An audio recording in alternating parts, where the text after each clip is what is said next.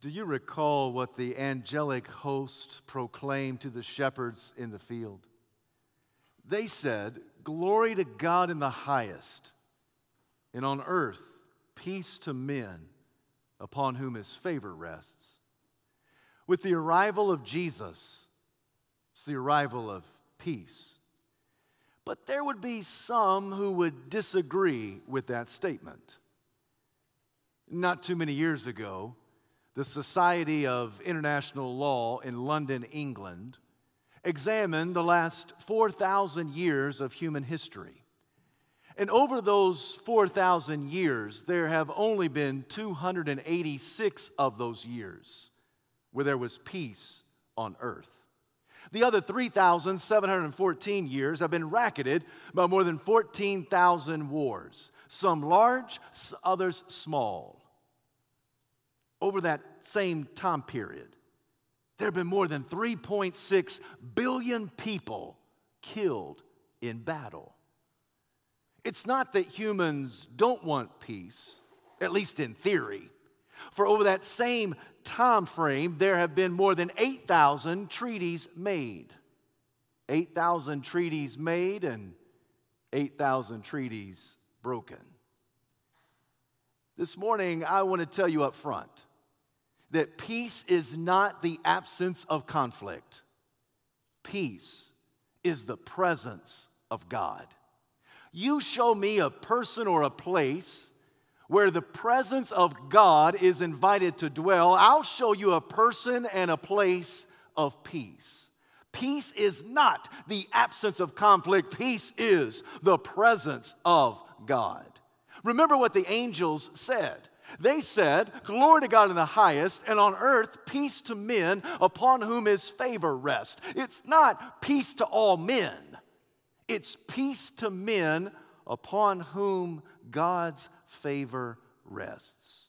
So this morning, I want to introduce you to a man. A man who knew the favored presence of God Almighty. He was a man of peace. I invite you to draw your sword, turn to Luke chapter 1. I want to read verse 67 to 80 in your hearing. Today we continue our four part sermon series entitled Advent, for we understand that Jesus is our peace this morning. Uh, once you found your place in sacred scripture, please stand out of reverence to the public reading of God's holy word. Luke chapter 1, I want to begin reading at verse 67 and end in verse 80. His father Zechariah was filled with the Holy Spirit and prophesied. Praise be to the Lord, the God of Israel, because he's come and redeemed his people. He has raised up a horn of salvation for us in the house of his servant David. As he said through the holy prophets of long ago, salvation from our enemies, from the hand of all who hate us to show mercy to our fathers, to remember his holy covenant, the oath he swore to our father Abraham, to rescue us from the hand of the enemies, to enable us to serve him without fear, in holiness and righteousness before him all our days. And you, my child, will be called a prophet of the Most High, for you will go on before the Lord to prepare the way for him, to give his people the knowledge of salvation through the forgiveness of their sins, because of the tender mercy of our God, by which the rising sun will come to us from heaven to shine on those living in darkness and in the shadow of death, to guide our feet into the path of peace. And the child grew, became strong in spirit. He lived in the desert until he appeared publicly to Israel. This is the word of the Lord, and thanks be to God. You may be seated. This morning, I want to speak to you on the path to peace.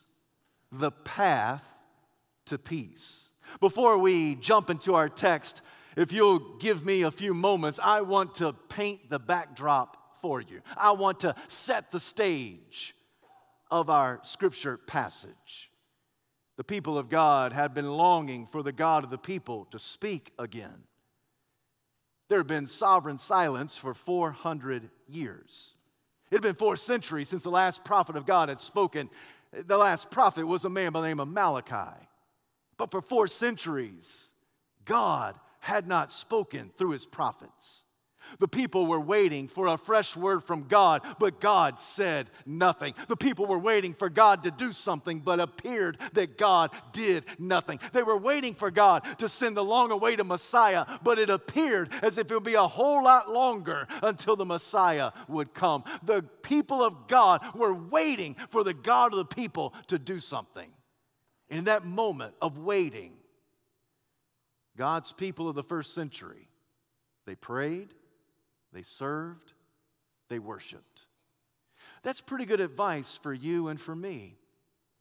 For whenever you have a spiritual dry spell in your life, the best thing you can do is continue to pray and serve and worship.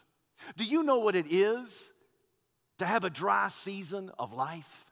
Do you know what it is to ask for God to give you a fresh word only for God to appear to say nothing? Do you know what it is to ask for healing or for the cancer to linger? Do you know what it is to ask for God to move but unemployment still stares you in the face? Do you know what it is to want reconciliation and still have brokenness? Do you know what it is to long for God to do something fresh in your life only to have a parched soul? Do you know what it is to be in a dry season of your spiritual life. If you do, my friend, then I promise you that your dry season is not as long as the people of the first century. They've been waiting 400 years. You ain't been alive that long. I know that your dry season may feel like 400 years. But what do you do when the dry times come? You ask for God to move and to speak, and God fails to move and doesn't say a word. The people of the first century, they would tell you just keep on praying, keep on serving, keep on worshiping. This is the ministry context of the man named Zechariah. Zechariah was a priest. In those days, there were 18,000 Jewish priests divided in 24 divisions every division of the priest were assigned a weekly task. They would go to the temple for once a week, twice a year. And during that week, the 750 priests that were assigned to their division would go and they would do all the scope of the work of the temple. Now, we are told of Zechariah that he and his wife Elizabeth were upright and blameless. To say they were upright is to say they were morally pure. To say they were blameless is to say they were religiously righteous. They knew the right sacrifices to offer in order to be in right standing with God according to the Old Testament law and the word of the prophets. Zechariah and Elizabeth, they had a good marriage. Zechariah had a great job. He was one of the 18,000 priests. I'm sure they lived in a fine home and they probably drove a very suitable chariot. They had just about everything life had to offer, but there was one thing that eluded them they did not have a child. Oh, they wanted to be a mom and dad, but the Bible says that Elizabeth was barren. They tried, they prayed, they tried, they prayed, and each month their hopes were dashed in disappointment. Maybe there's someone listening to my voice who knows the heartbreak of infertility. It would seem that all your married couple friends, they're having babies. Why not you? Why does it seem that this one thing that you desperately want eludes you and your spouse? Maybe you know the difficulty of Zechariah and Elizabeth, but they continued to serve and pray and worship the Lord. We are told that on one given assignment, uh, Zechariah went to the temple, as was his responsibility. And on one given day in one particular week, during one particular assignment of his division to the work of the temple complex, Zechariah's number came up he was given a holy task. He was told to go into the temple, into that holy place, and burn incense during the evening prayers and sacrifice. That as the people waited outside the temple and as they prayed unto the Lord, there would be a priest designated, in this case, Zechariah. Zechariah would go in, he would burn the incense unto the Lord. Now, that may not sound like a big deal to you, but according to Darrell Bock, in his commentary on the Gospel of Luke, he says that this would have been a ministry milestone for Zechariah. This may have been the highlight of his priestly ministry. You do the math, you realize this doesn't happen frequently, it doesn't happen often. And so his number came up. The day came for him to go in and burn the incense. And I can well imagine that as he walked through the day, through his mind, he rehearsed a hundred times how it was going to go. He refamiliarized himself by his uh, mental uh, eyesight as he looked into that holy place. He familiarized himself and reminded himself of the altar of incense and the table and the showbread and the lampstand. He knew where everything was supposed to be because he was a good student and he had studied well. The time came for evening sacrifice, it came for him to enter the holy temple and to uh, burn the incense. He went in, he did his task, and all of a sudden, there was an angel that appeared. An angel appeared on the right side of the altar. Now, this shocked, startled Zechariah. He thought to himself quickly, Now, as I've studied my books, there is no priestly textbook that has told me that there was going to be an angel standing, and this angel was standing on the right side of the altar, the right side, the side of favor, the right side, right between the altar and the lampstand, so that Zechariah could get a good glimpse of this angel. Not only did the angel appear, but the angel spoke. The angel said to Zechariah, God has heard your prayer. He's heard the prayer of you and your wife Elizabeth, and she will give birth to a son, and you are to give him the name John. Then the angel gave a preconception spiritual ultrasound the angel said to Zechariah, This one born to you, this one that you will name John, that you and I know as John the Baptist, he will be great. You will rejoice because of him. In fact, many will rejoice at his coming. He will go before the Lord in the spirit and the power of Elijah. He will make ready God's people for the long awaited Christ. Now, you read those words in the opening lines of Luke chapter 1, and you got to come to this conclusion. Praise God that God answers prayer. I mean, right? Praise the Lord that He answers prayer. Now, sometimes His answer comes in strange places, at strange times, and in strange ways, but He still answers prayer. There's some of you who just might be one prayer away from a breakthrough. You've been praying for something a mighty long time, haven't you? You've been praying for that family member. You've been praying for your spouse. You've been praying for the salvation of your children or your grandchildren. You've been praying for the retrieval of your prodigal. You've been praying for that crisis at home. You've been praying for that difficulty at work. You've been praying for a long time, haven't you?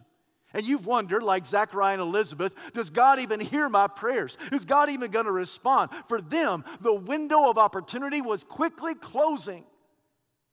And in just the right time, God answered prayer. I want you to know that God answers your prayer, God hears you. He may answer you in very strange ways, at very strange times, very strange places, but He does answer.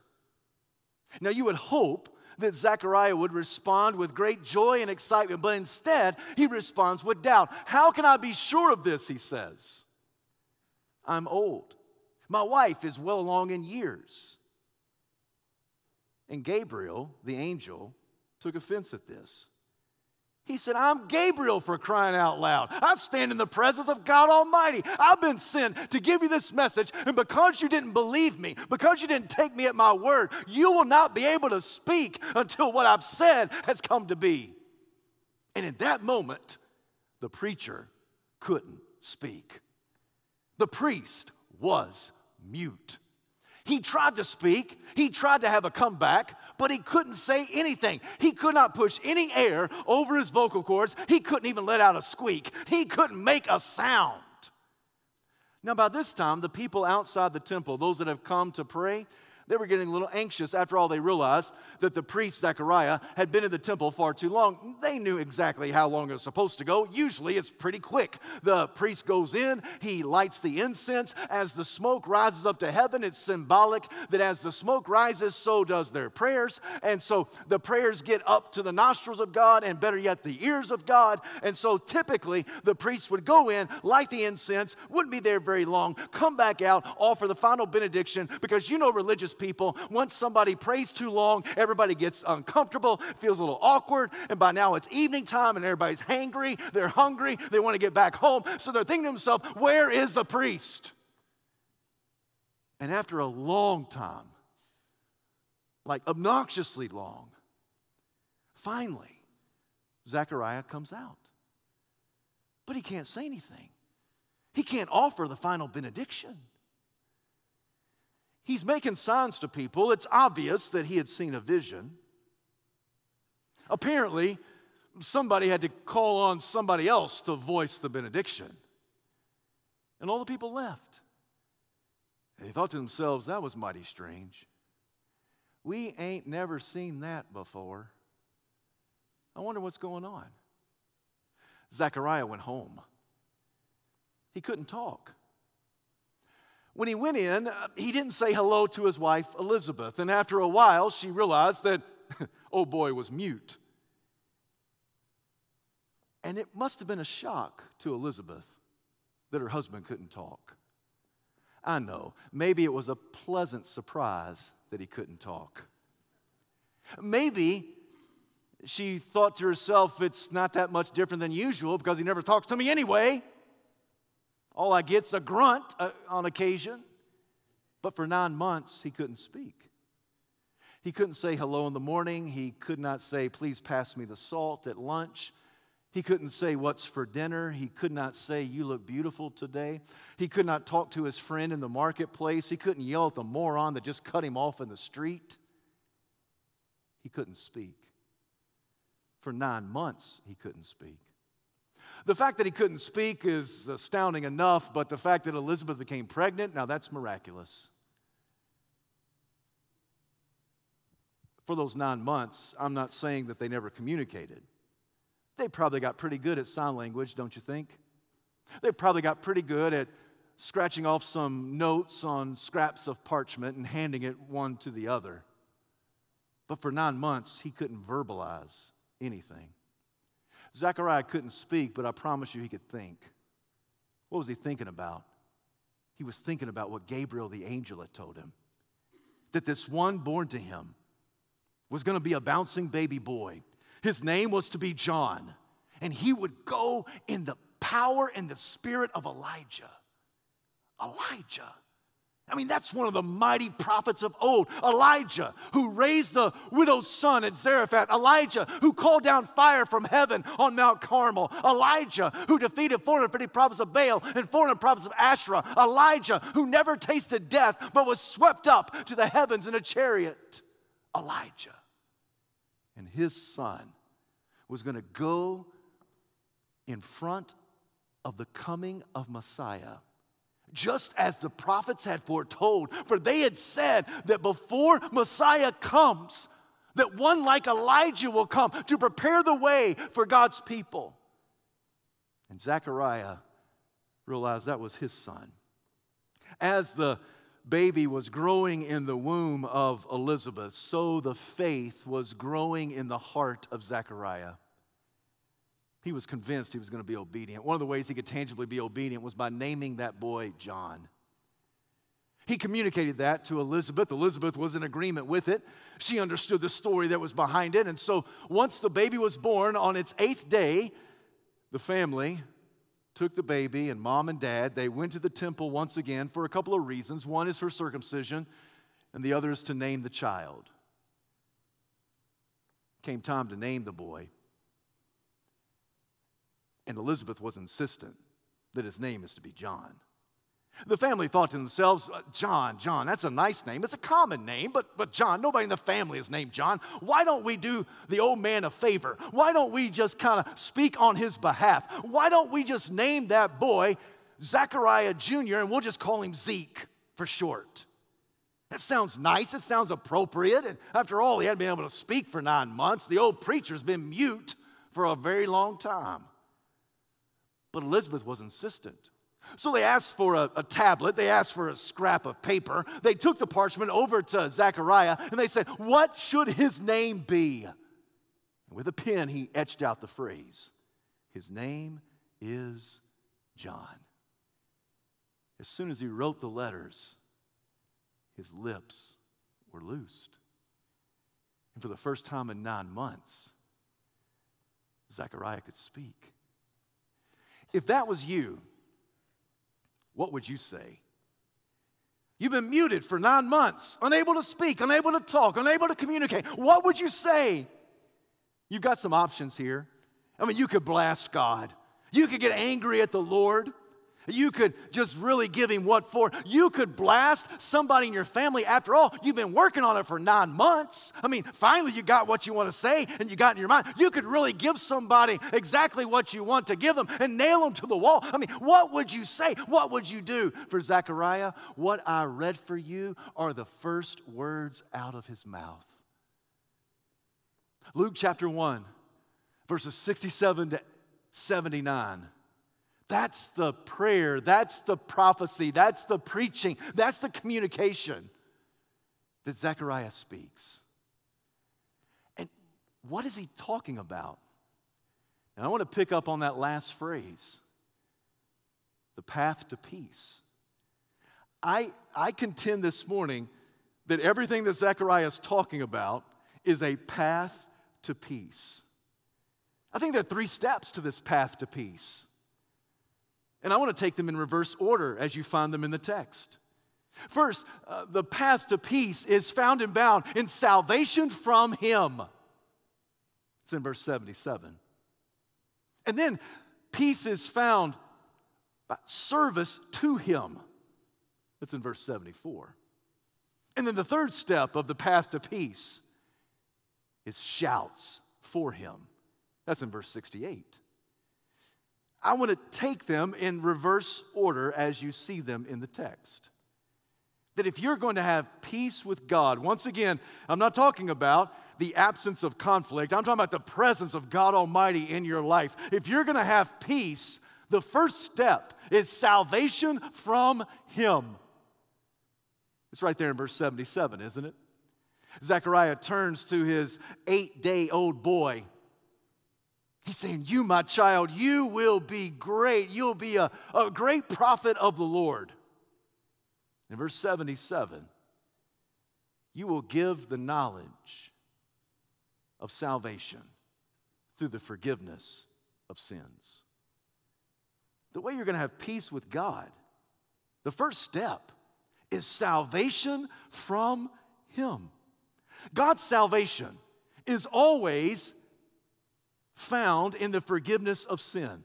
Whether you're in the Old Testament or in the New Testament, God's salvation is predicated on the forgiveness of sin. The Old Testament sacrificial system was established because they understood that without the shedding of blood, there is no forgiveness of sin. And so they orchestrated all these ways and all these uh, types of sacrifices that could be offered to make sure that your sins were forgiven and God's righteous royal wrath would be pushed off just for a little bit longer.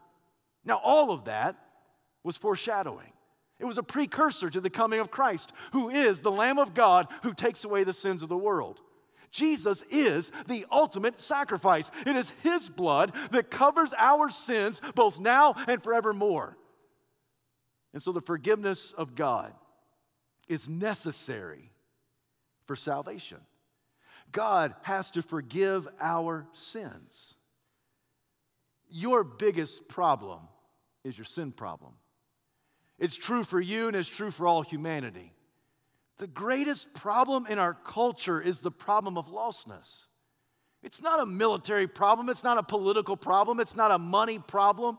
It's not a relational problem in the sense of how we relate one to the other. Our biggest problem is a sin problem. And it's only God who paves the way for salvation. And according to the Lord, salvation is accomplished through the forgiveness of sins. What Zechariah is saying to his little infant is that you, my son, are going to be used by God to convey the knowledge of salvation through the forgiveness of sins. Just stop and think for a moment. What was the summary statement of John the Baptist preaching? Repent, for the kingdom of heaven is near. He had one sermon. He repeated it over and over again. I guess it was a pretty good one, right? I mean, he had one sermon, he repeated it constantly. He said, Repent, for the kingdom is near. Everything about John's ministry, about being a precursor to Christ, about being the one coming in the spirit and power of Elijah, was to prepare God's people for the coming of God. And the way you do that is through repentance of sin, because it's through repentance of sins that you find forgiveness, and it's through forgiveness of sin that you're given God's salvation. And if you're going to step in peace with God, it always begins with salvation from Him. So, the way we are forgiven of sin is through repentance. That's what John said. He spent his whole ministry preaching that. So, what does it mean to repent? There are a lot of good definitions. I was probably raised on the same understanding that you had, for you were taught that to repent meant to do a 180 and to turn, to turn away from sin and to turn towards the Savior. I understand that definition. Sometimes I feel it to be a little bit humanistic. So let me give you this understanding of repentance. And it comes from Darrell Bock in his commentary on the Gospel of Luke that repentance is turning to God alone to deal with our sin. That's repentance. Repentance says, God, I can't help myself. God, I can't fix myself. God, I can't remedy my problems. God, I can't do anything to cure this culture. God, I need to repent. What does it mean to repent? It means to turn to God alone to deal with our sin. If you think about the Gospel of Luke, repeatedly in Luke's gospel, there are story upon story of individuals that are repenting of sin. What are they doing? They are turning to God alone to deal with their sin. Let me quickly give you just a few examples. For starters, there's the paralytic. Remember the paralytic? He had about four friends. They brought him to Jesus, couldn't get in the house, so they cut a hole in the roof, plopped him at the feet of Jesus. When Jesus saw their faith, their faith, not only the four friends, but specifically the faith of the paralytic, Jesus said, Your sins are forgiven. The religious people listening there thought to themselves, Who is this man? He is a blasphemer. Only God can forgive sin. Knowing their thoughts, Jesus said to him, Since you will know that the Son of Man has authority to forgive sin, he looked at the paralytic and said, Son, get up, take up your mat, and walk. Now, there's the proof in the pudding, right? I mean, anybody can say your sins are forgiven, but do you really know it or not? But if a paralytic it's told, get up, take up your mat, and walk, and he actually does it. The proof is right there before your very eyes. Jesus connects both because Jesus is the one who heals us physically, and more importantly, he heals us spiritually. Son, your sins are forgiven. So that everybody may know that the Son of Man can forgive sins, take up your mat and walk. And guess what happened? The paralytic felt power pulsating through his legs, ankles, and feet. He jumped to his feet just to show off, he bent down, picked up his mat, rolled it up, put it under his arm, and skipped out of the house. What does that story show you? It shows you what repentance looks like turning to God alone to deal with your sin problem. Let me tell you about Zachariah, uh, Zacchaeus. You know Zacchaeus, he was a wee little man, a wee little man was he. He climbed in a sycamore tree for the Lord he wanted to see. And as the Savior passed that way, he looked up in the tree and he said, Zacchaeus, you come down because I've got to stay at your house today. I love the little nursery rhyme, but the story doesn't end there, does it? Zacchaeus came scurrying down the sycamore fig tree as he and Jesus walked back to Zacchaeus' house. Jesus had a gospel conversation with him. Zacchaeus, I know that you're sick and tired of being shoved aside, pushed away, marginalized, and misunderstood. Look, I came to deal with your sin problem. Do you trust me? By the time you get to the house, Luke tells us that Zacchaeus looked at Jesus and said, uh, See, I have given half my possessions to the poor, if I've cheated anybody out of anything, I'll pay back four times the amount. And Jesus said, with a smile on his face, Salvation has come to this house. Because this man too is a son of Abraham. The Son of Man came to seek and to save that which is lost. Salvation came to this house. How did it come to this house? Because Zacchaeus turned to God and God alone to deal with his sin problem. Let me give you one more quick illustration. It's one of the most notorious characters in Luke's gospel. It's the thief on the cross.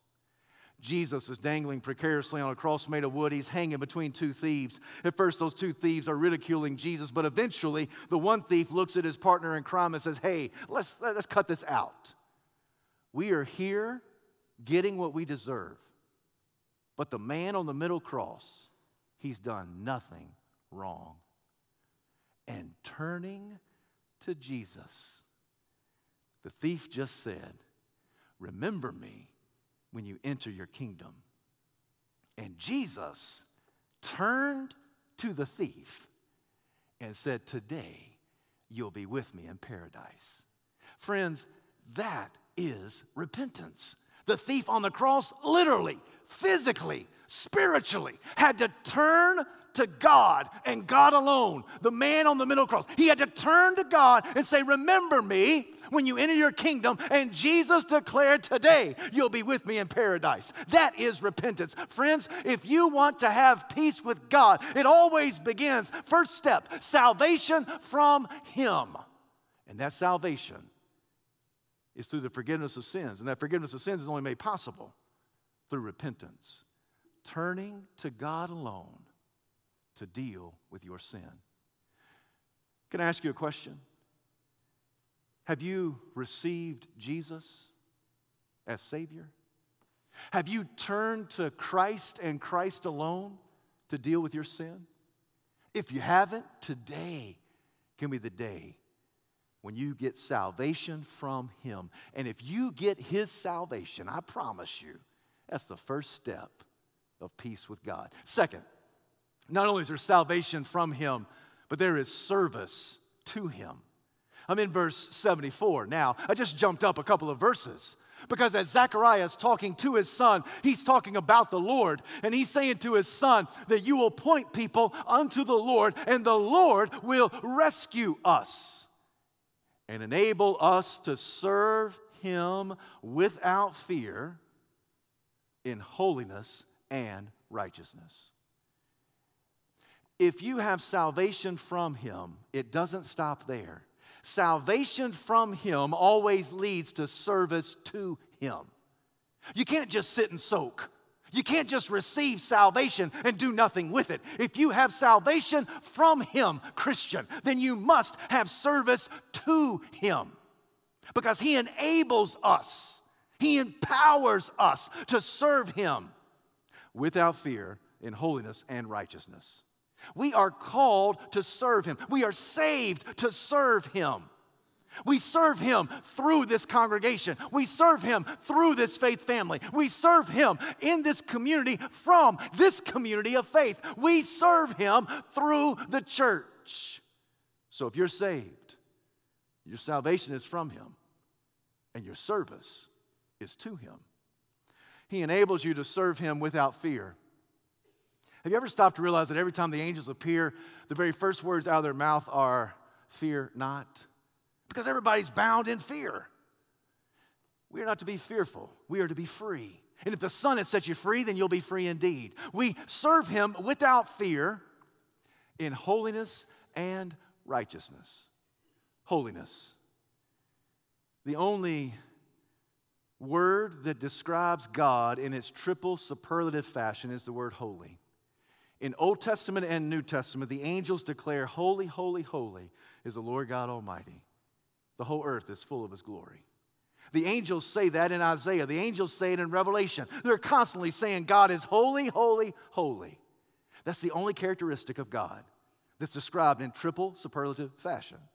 God is love, but you never read God is love, love, love. God is forgiving, but you never read, He's forgiving, forgiving, forgiving. He's gracious, but you never read, He is gracious, gracious, gracious. He is holy, and you constantly read, He is holy, holy, holy. If He is holy, we are to be holy. Our service to Him is to be holy. And our service unto Him is to be righteous. Righteous is not just your identity, it's also your activity. If you are in Christ, you've received His salvation. Your identity is that you are as innocent as the Lord Jesus Christ. Can I get somebody to say amen? You are as innocent as Christ. That if you have received his salvation, you are innocent. That's your identity. But your activity must flow from that. That out of that innocent identity comes righteous activity. So you do the right thing because the right one died to make you right. And because you are right, then you want to glorify the ultimate right one in heaven because God is holy and He is righteous. And because of His work on the cross for you on your behalf, and you've received it in His salvation, then you've been declared holy and you've been declared righteous. So your service unto Him must be holy and righteous. I asked you a few moments ago, have you been saved? Let me ask you this other question, Christian are you serving Him? If you've received salvation from Him, you must have service to him. So, what service are you giving unto Christ? And the service that you give to Christ through his church must be marked without fear, holy, righteous. So, what holy, fearless, righteous actions, ministry, service are you giving unto him? See, if you're going to walk in peace, the first step, salvation from Him. Second step, service to Him. Third step, shouts for Him. I'm in 68 now. See, I've just gone backwards. I went from verse 77 to verse 74. Now I'm in verse 68. You say, Pastor, I don't see the word shout in verse 68. I saw the word salvation in verse 77. I saw the word serve in verse 74 but I don't see shout in verse 68. Well, let me ask you, friend, what words do you see? Praise be to the Lord, the God of Israel. I don't know how you describe that. Praise be to the Lord sounds like a shout to me. He's shouting unto God. Now, he started with a bang. But after all, you would too if you've been muted for nine months. If you had not been able to speak for nine months and you love the Lord and you know the Lord loves you, you would start with a shout. You would start with a shout of praise. That's how Zechariah begins. He begins with a bang. Shout to the Lord. Praise the Lord, he says. Zechariah says, I've got a lot to shout about. I've got a lot to praise him about. He says, I praise the Lord because he has come and has redeemed his people. That's right there in verse 68. Praise be to the Lord because he has come and has redeemed his people. Friend, he's describing future event in past tense. Do you see that? What's he describing? When he says, I praise the Lord because the Lord has come, what's he describing? He's describing the arrival of Jesus, which won't take place for a few months from now. And when he says, and I praise the Lord because the redemption of God's people, what's he talking about? He's talking about Calvary that'll take place some 33 years down the road. So he's talking about a future event in past tense. He has come and he has redeemed. You sit there and say, Well, Pastor, thank you for that English lesson. lesson. I'm so glad you gave that to me. I'm, i can read that. I see the ED at the end of it that he has redeemed, and I know that he has come, his past tense. And so I know that. What's your point? When the prophets spoke, they could speak with such certainty about a future event, they would describe it in past tense as if it already happened. They were so sure it was going to happen. They were so certain it was going to come to pass. So here, Zechariah, like a prophet, says over his son and to the Lord, Praise be to the Lord because the Lord has come. He'll come in Jesus in a few months, and the Lord has redeemed. He'll do that through Jesus in about 33 years. And here Zechariah says, listen, if you want the path to peace, salvation from Him, service to Him, shouts for Him, because He is a good God and He's worthy to be praised. Friends, it's one thing to praise God when life is pleasant. It's another thing to praise God when life is full of pain. If all you have is a God who's worthy to be praised when life is pleasant, then you've got a weak God. The God of the Bible is a God who's worthy of praise in pleasure and in pain. Because even in pain, we shout for praise. Even in pain, we can shout unto him because he is worthy. His name was Horatio Spafford. He was a very successful attorney, made a lot of money in real estate. But the Chicago fire of 1871 destroyed much of his fortune. Not long before the fire came, his son had died. And now he and his wife Anna had four remaining daughters. Life had been so tough and painful, tumultuous, that Horatio and his wife Anna thought it'd be a good idea to vacation, not just to get out of town, but to get out of the country. So they decided to vacation in England. Right at the very last moment, some of you may be able to identify with this, at the very last moment, pressing business came up. Horatio said, I've got to stay. I've got to tend to this. As soon as this business deal is done, I'll be on the next boat and I'll meet you in England. He kissed his wife Anna and his four daughters, put them on the ship. And somewhere on the voyage, tragedy upon tragedy happened. The boat collided the collision was so force, so forceful that the ship sank to the bottom of the frigid waters of the Atlantic Ocean. On that night, some 200 people perished. They gathered all those that had survived, took them on to England. One of those survivors was Anna. Anna got to England, sent a two word telegram back to her husband Horatio. And the two word telegram simply said, saved alone. His four daughters were entombed in the frigid waters of the Atlantic. Horatio boarded the very next boat, went to England.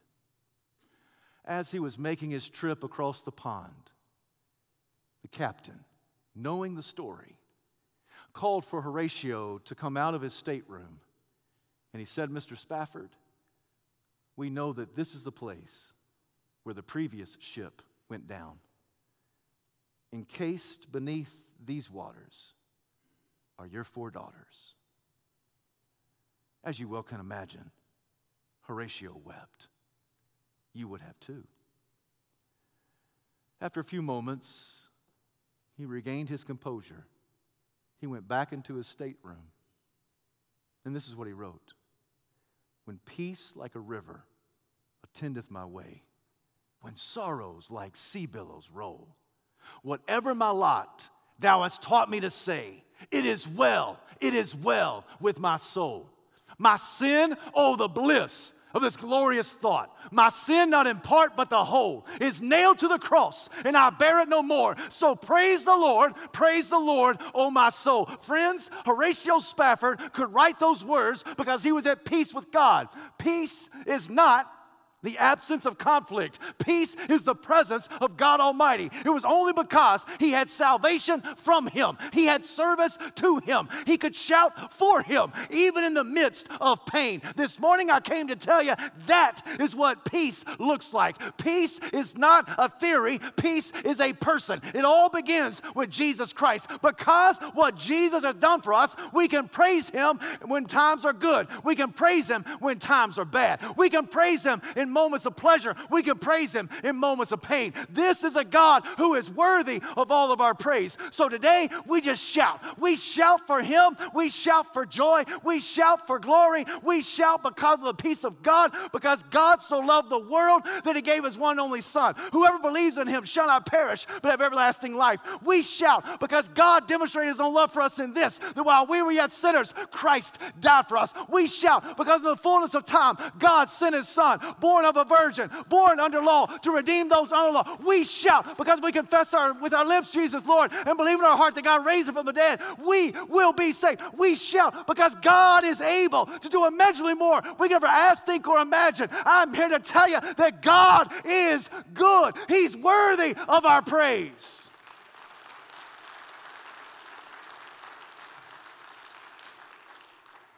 Friends, this is peace. The path to peace is a three step. It always begins with salvation from Him. Have you received it? The forgiveness of sin through the repentance of your sin? To say, God, I turn to you and you alone to deal with all of my junk.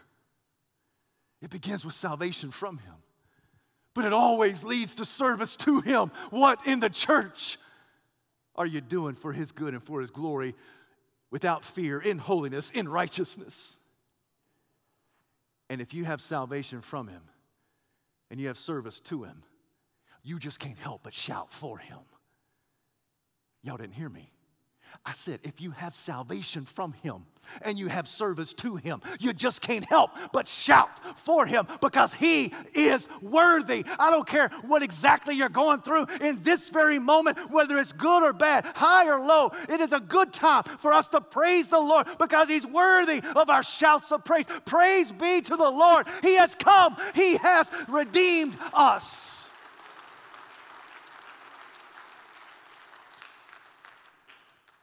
Peace is not the absence of conflict, peace is the presence of God. Glory to God in the highest, and on earth, peace to men and women and boys and girls upon whom his favor rests. Heavenly Father, we bow before you. We give this moment of invitation. We pray that you will speak and that we will respond in obedience unto you. Help us to be in step with you. Help us to step in peace, salvation from you, service to you, and shouts for you. In Jesus' name.